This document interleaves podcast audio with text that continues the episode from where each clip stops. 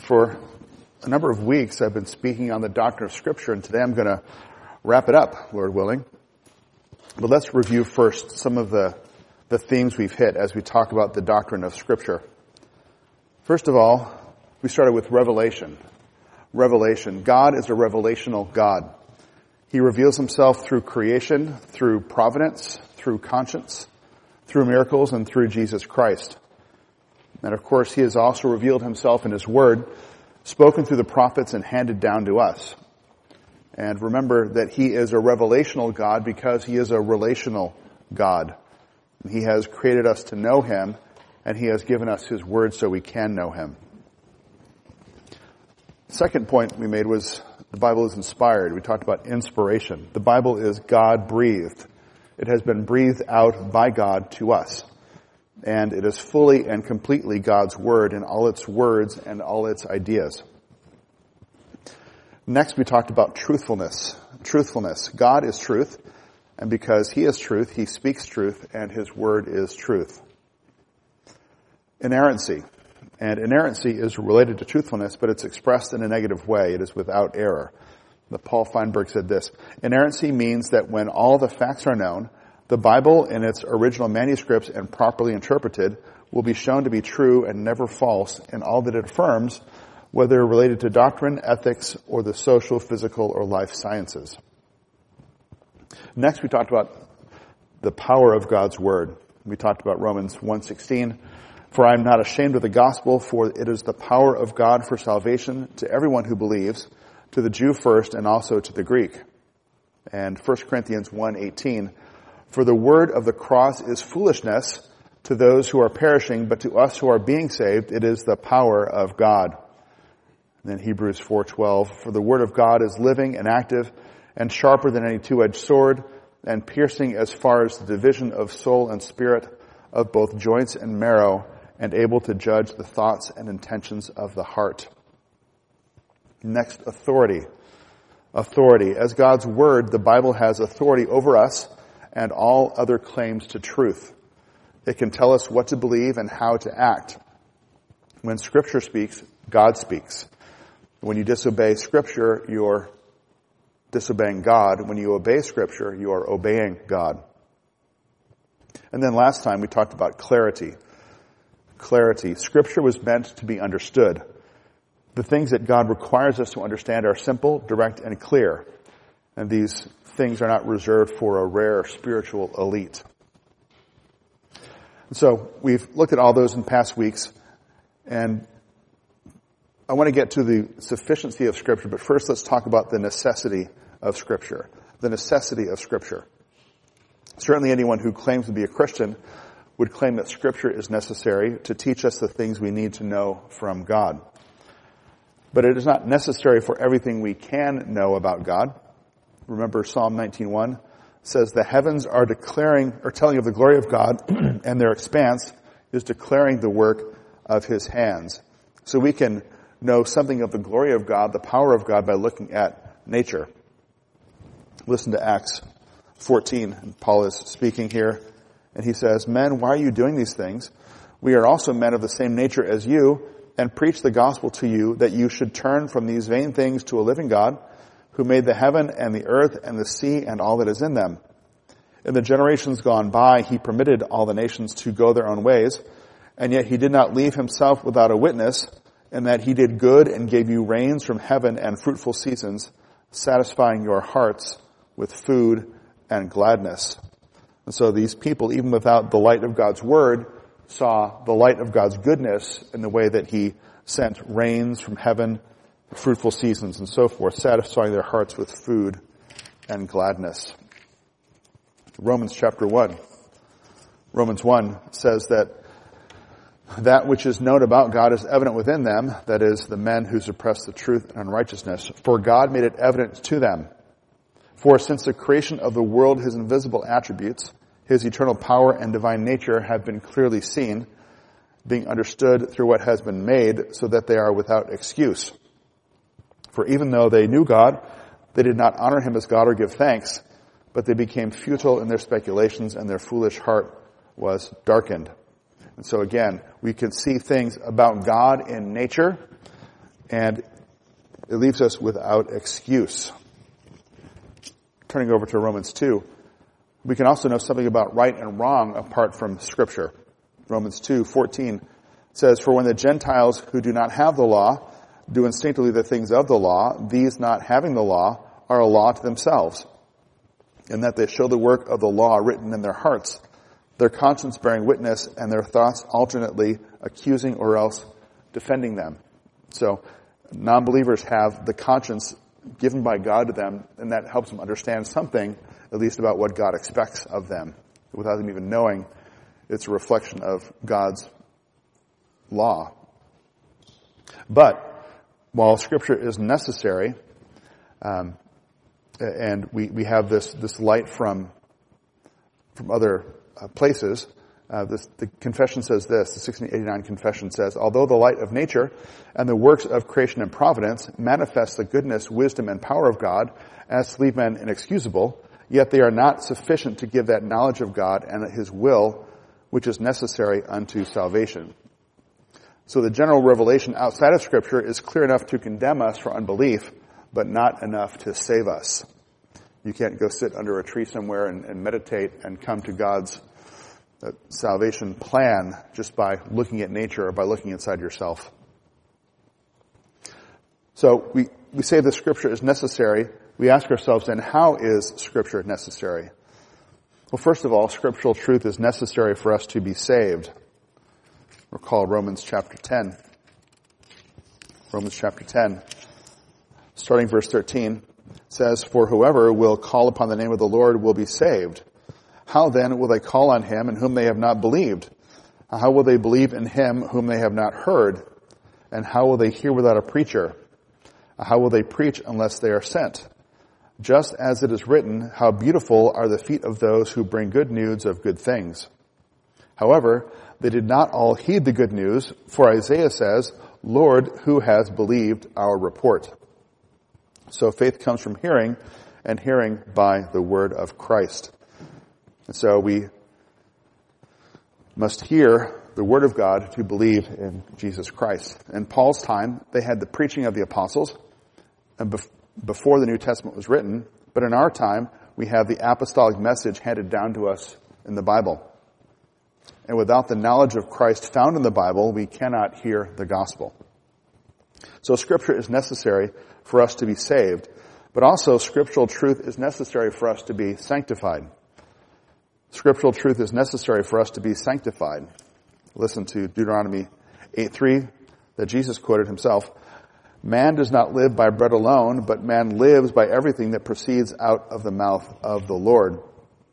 In order for us to live the righteous Christian life, we must live it according to God's word.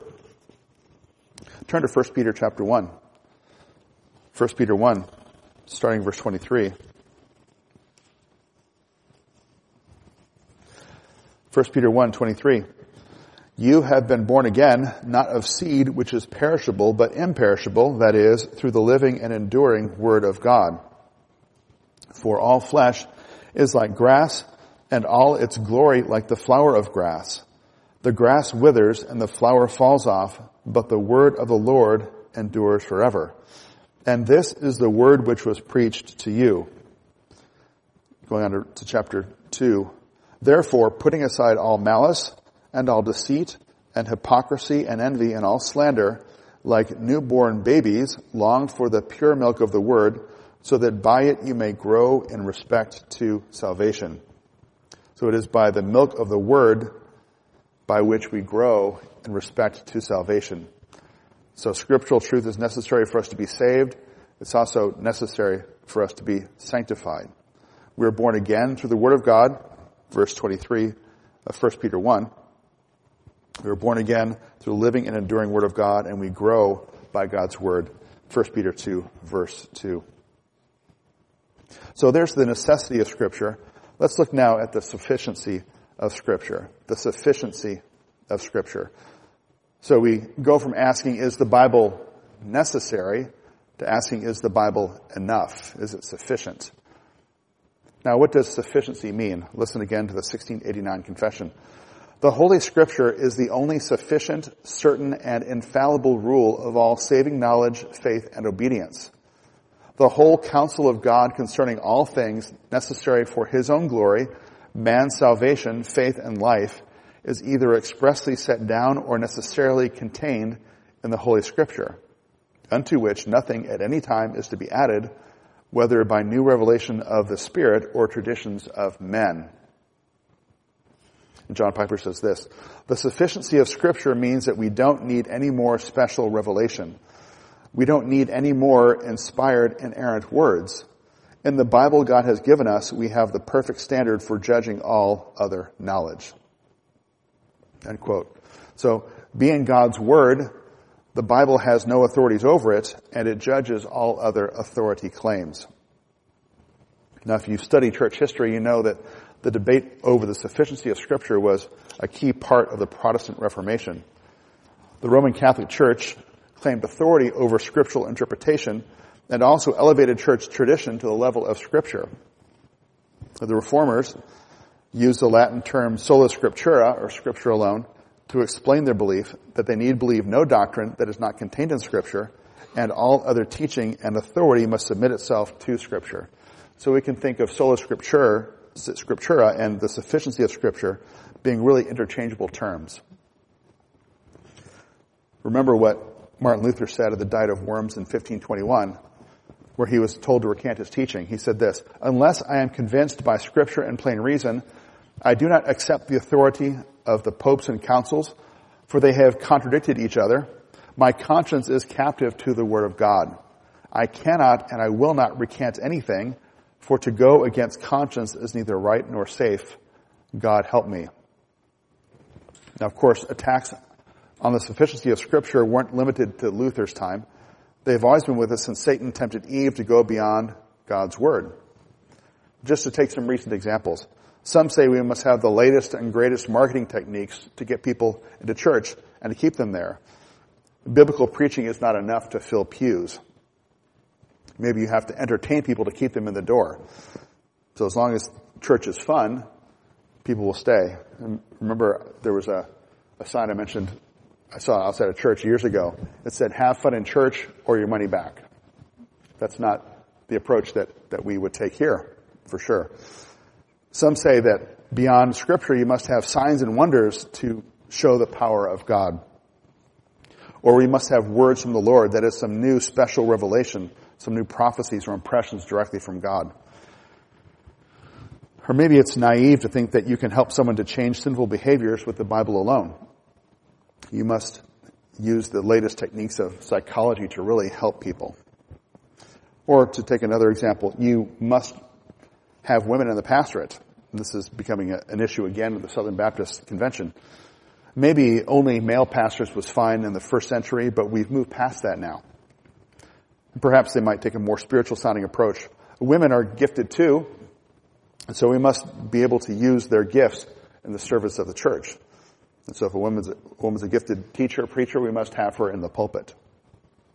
But against these trends and many others we could mention, we must stand on the firm foundation of scripture alone. So scripture is sufficient. But we can then ask ourselves, how is scripture sufficient? And just as we talked about scripture necessary for us to be saved, it's also sufficient for us to be saved. Recall 2 Timothy 3:15. Paul says, "From childhood you Timothy have known the sacred writings which are able to give you the wisdom that leads to salvation through faith which is in Christ Jesus." And then Paul in Romans 1:16 said, "I am not ashamed of the gospel, for it is the power of God for salvation to everyone who believes. Look at Ephesians 1.13.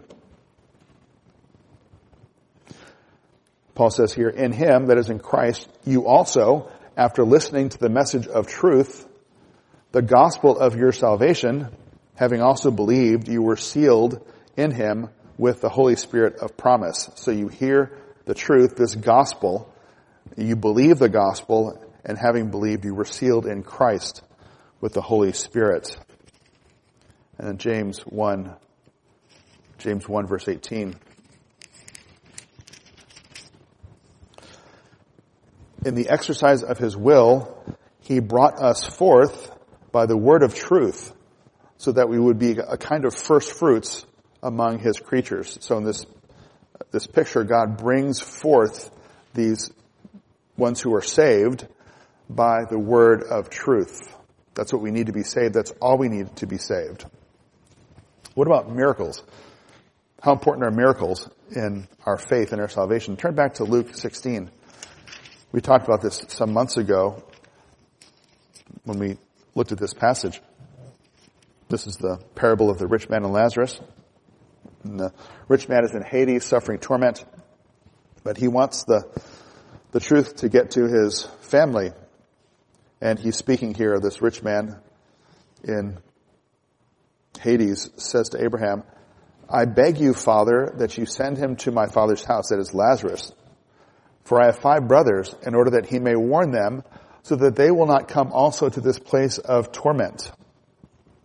So that sounds good. If somebody, if you had, were visiting, or, or, you're visited by a ghost saying, uh, hey, believe in Christ, otherwise you'll be suffering a torment. You might think that would be enough to save somebody. But Abraham said, verse 29, they have Moses and the prophets, let them hear them. But he said, no, Father Abraham, but if someone goes to them from the dead, they will repent. But he said to them, if they do not listen to Moses and the prophets, they will not be persuaded even if someone rises from the dead. And so if you're speaking to a, an unbeliever and they say, well, if God really existed, he would prove it to me by doing this great miracle, maybe uh, some thunder in the sky or, or some great healing, some other great unassailable sufficient miracle, God could do that. Or maybe even a Christian who doubting, say, God, give me this sure, certain miracle so I can believe that you exist and that you are good to me. We can think about this passage, Luke 16. If they do not listen to Moses and the prophets, they will not believe, they will not be persuaded even if someone rises from the dead. Think of the, this great miracle of resurrection. And yet those who say saw Lazarus raised from the dead, did they believe? Some had their faith strengthened, but there were many who disbelieved even more strongly after Lazarus was raised and wanted to kill him. So miracles themselves are no benefit apart from the word. I often think about this as I read through the Pentateuch. How many miracles did the people of Israel see before and after the Exodus? And that yet again and again and again they fall short in their faith. They mistrust God. They complain against God. After all those miracles, you think, well, if I had manna every morning, I would never complain against God. But they did. How many miracles did the Pharisees see? They saw many miracles. They saw Jesus' power in what he said and what he did.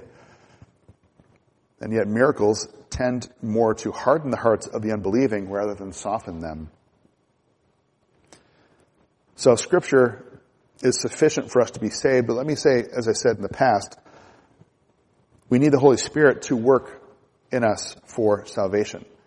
It's not enough to have the scripture apart from the Holy Spirit, and that's God's work in us. You can teach somebody to read, and they can say all the words. They can even, they can even know the languages, the original languages. They could memorize scripture, but unless the Holy Spirit does a work in their heart, it's not going to change it. In terms, though, of the content of the truth we believe, Scripture is enough. And that's what sufficiency means. The Scripture is the tool the Spirit uses to save us. So if you were to say, you must believe in Jesus Christ to be saved, and somebody says, no, you must also believe in this, or you must also do this, then we say, no, that's not in God's Word. I don't believe that. Everything I need to know about salvation is in God's Word. So scripture is sufficient. It's necessary and sufficient for us to be saved. It's also necessary and sufficient for us to be sanctified. Now in a negative sense, scripture is sufficient to help us in temptation. So when we have a, a sinful uh, temptation placed in front of us, as Jesus did, we can use scripture against the devil when we are tempted. But also in a positive sense, Scripture is sufficient to help us walk in holiness. So as we fight sin, we use God's Word. As we walk forward in God's holiness, we, we have His Word sufficient for us. As Jesus said in John 17, 17, sanctify them in the truth, and Your word is truth. So Jesus in John 17 is saying that I'm, as he prays, I'm leaving them soon. I won't be physically present where they can see me watch, watching what they're doing. And I want them to be holy. Sanctify them in your truth. I want them to be set apart for you. So, Father, make them holy. And what is the way for them and for us to be holy? It's to be holy as we understand and apply God's truth to us. That truth is God's Word.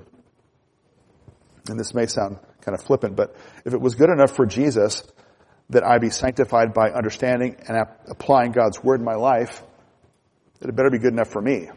Jesus wanted his disciples to follow his truth, to know his truth, be sanctified in his truth, and that's good enough for me. And so I don't need to be searching far and wide for the secret of spiritual life. You, you ever see the, the, these uh, new books come out, and this has the key to the, the perfect prayer life, or the, the, best life of holiness, or whatever it might be. Um, without this book, you're really missing something as a Christian. Well, we don't want to ever say that about any book but God's book. And so I better be searching here for what God wants me to learn. Now, this is not without help from brothers and sisters in Christ, and certainly not without the Spirit of Christ, but I need to ground myself in God's Word. So, God's Word is sufficient for us to be saved, for us to be sanctified. It's also sufficient for us to do God's work. And once again, we can look at 2 Timothy 3, 16 and 17. I know we keep going back here, but it's so critical for us all.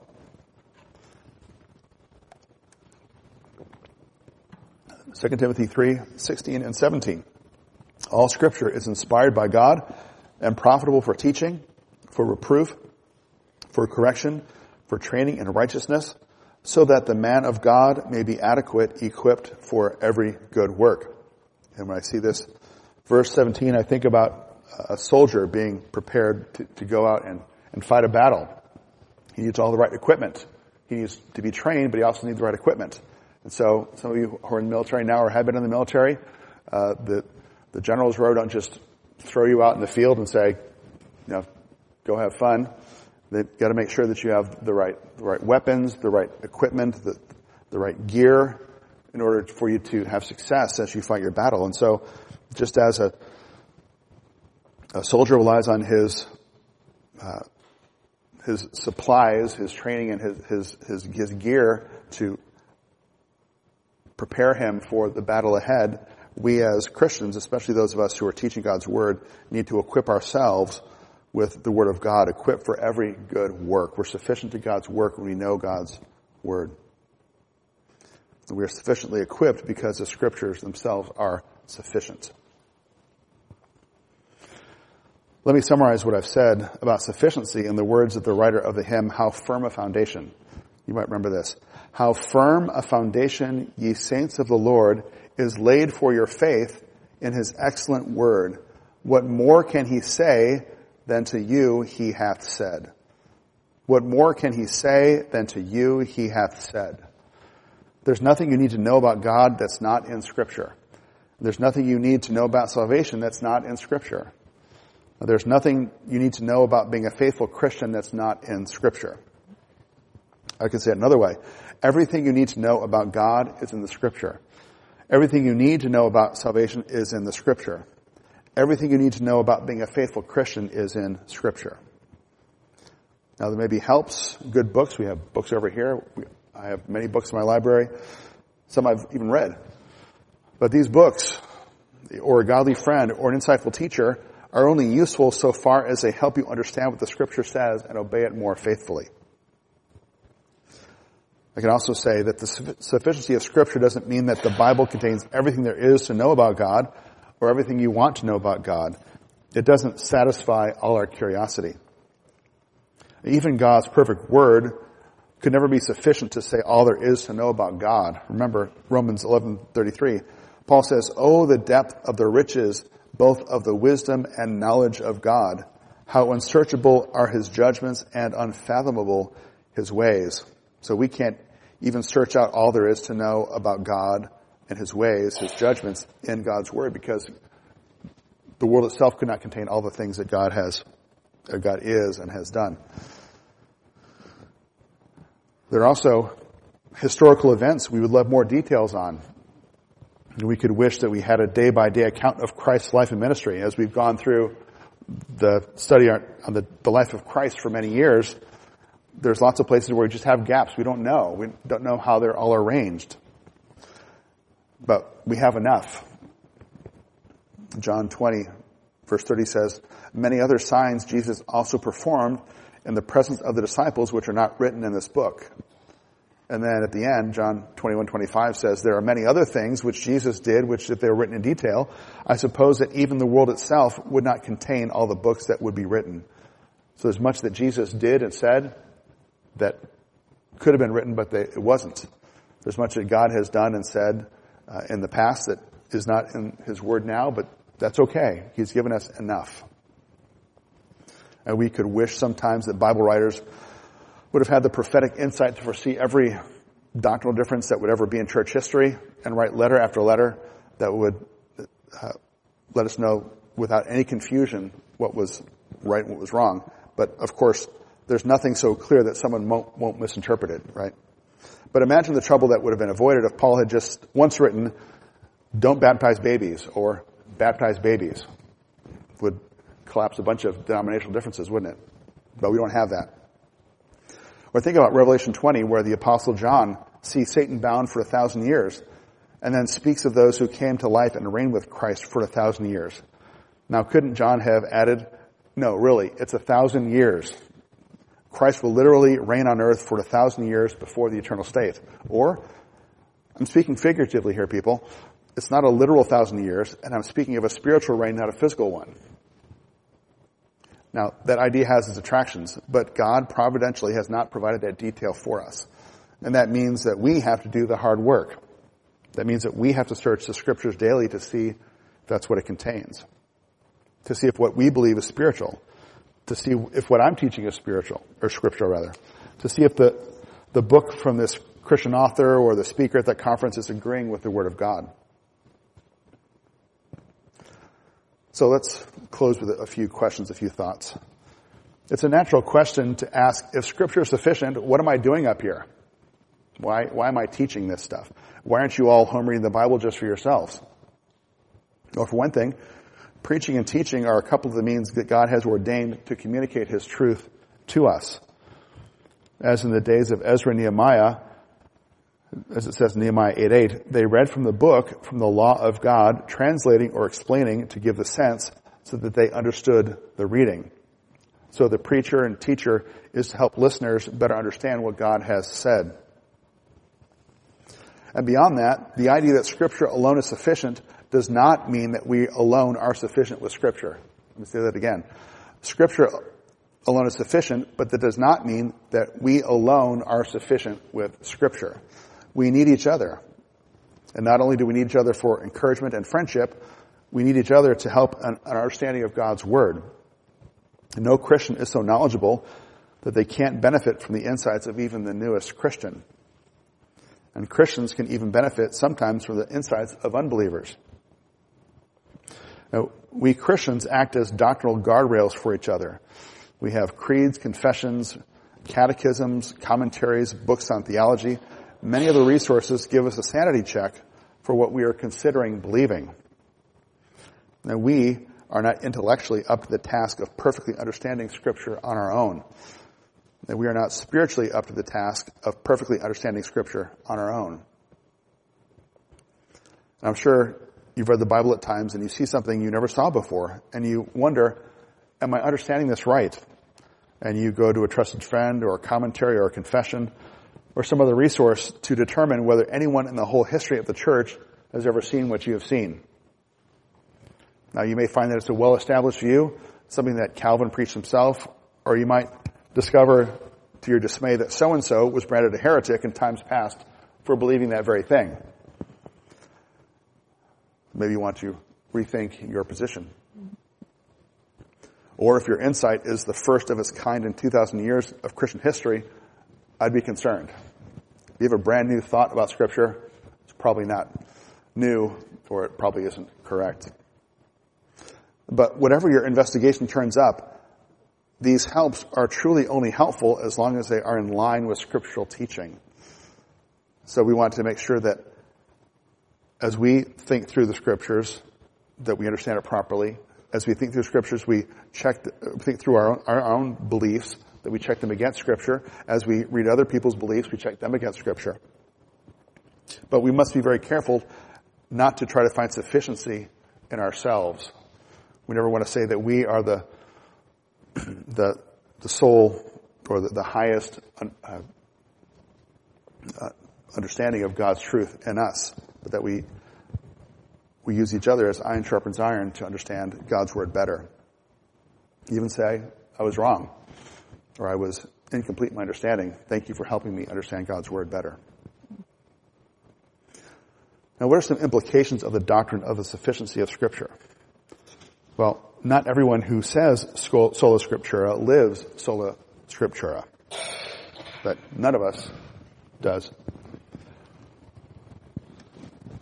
You may have heard of practical atheists. Practical atheists. They say they believe in God, but they live their lives with a complete indifference to God and His Word. And there are practical non-Christians they can put a check next to every part of the statement of faith, but they have not submitted themselves to the Lordship of Christ and hardly give him a thought from one day to the next. But I met people like this. Um, are you a Christian? Yeah, I'm a Christian. What, what church you go to? Well, in between churches. How long? Well, 10, 20 years. I don't know, something like that. Um, read your Bible? Not really. You pray? No. Uh, do you care about walking a holy life? Mm, sometimes. I feel bad enough people like that who, who say they're Christians and yet have no interest in God's Word, God's people, uh, God's truth. You might wonder, are they truly Christians or are they just saying they're Christians? In practicality, in actuality, they are living like non-Christians. If we say we believe in the sufficiency of Scripture, do we deny that with the way we live? Well, first of all, we ask ourselves, or, or we tell ourselves we must not sub- subtract from the scriptures. We must not subtract from the scriptures. Now, there are parts of the Bible that make us uncomfortable. They might make us squirm. They might prick our conscience. We may be tempted to avoid those parts, to spend our time maybe in the historical books or find commands that are easier for us to keep. By doing that, we deny the sufficiency of Scripture. If my heart's being pricked, my conscience is being pricked by God's Word, and I quickly close it or move something else that is easier for me to do by God's uh, grace. I am practically living in, in a way that denies the sufficiency of Scripture. Another point is that we must not elevate our own traditions, customs, and preferences to the level of Scripture or even above it. I don't expect any of you are reading the Book of Mormon or the Quran for spiritual guidance. But we can be tempted in other ways to denigrate scripture by elevating something else.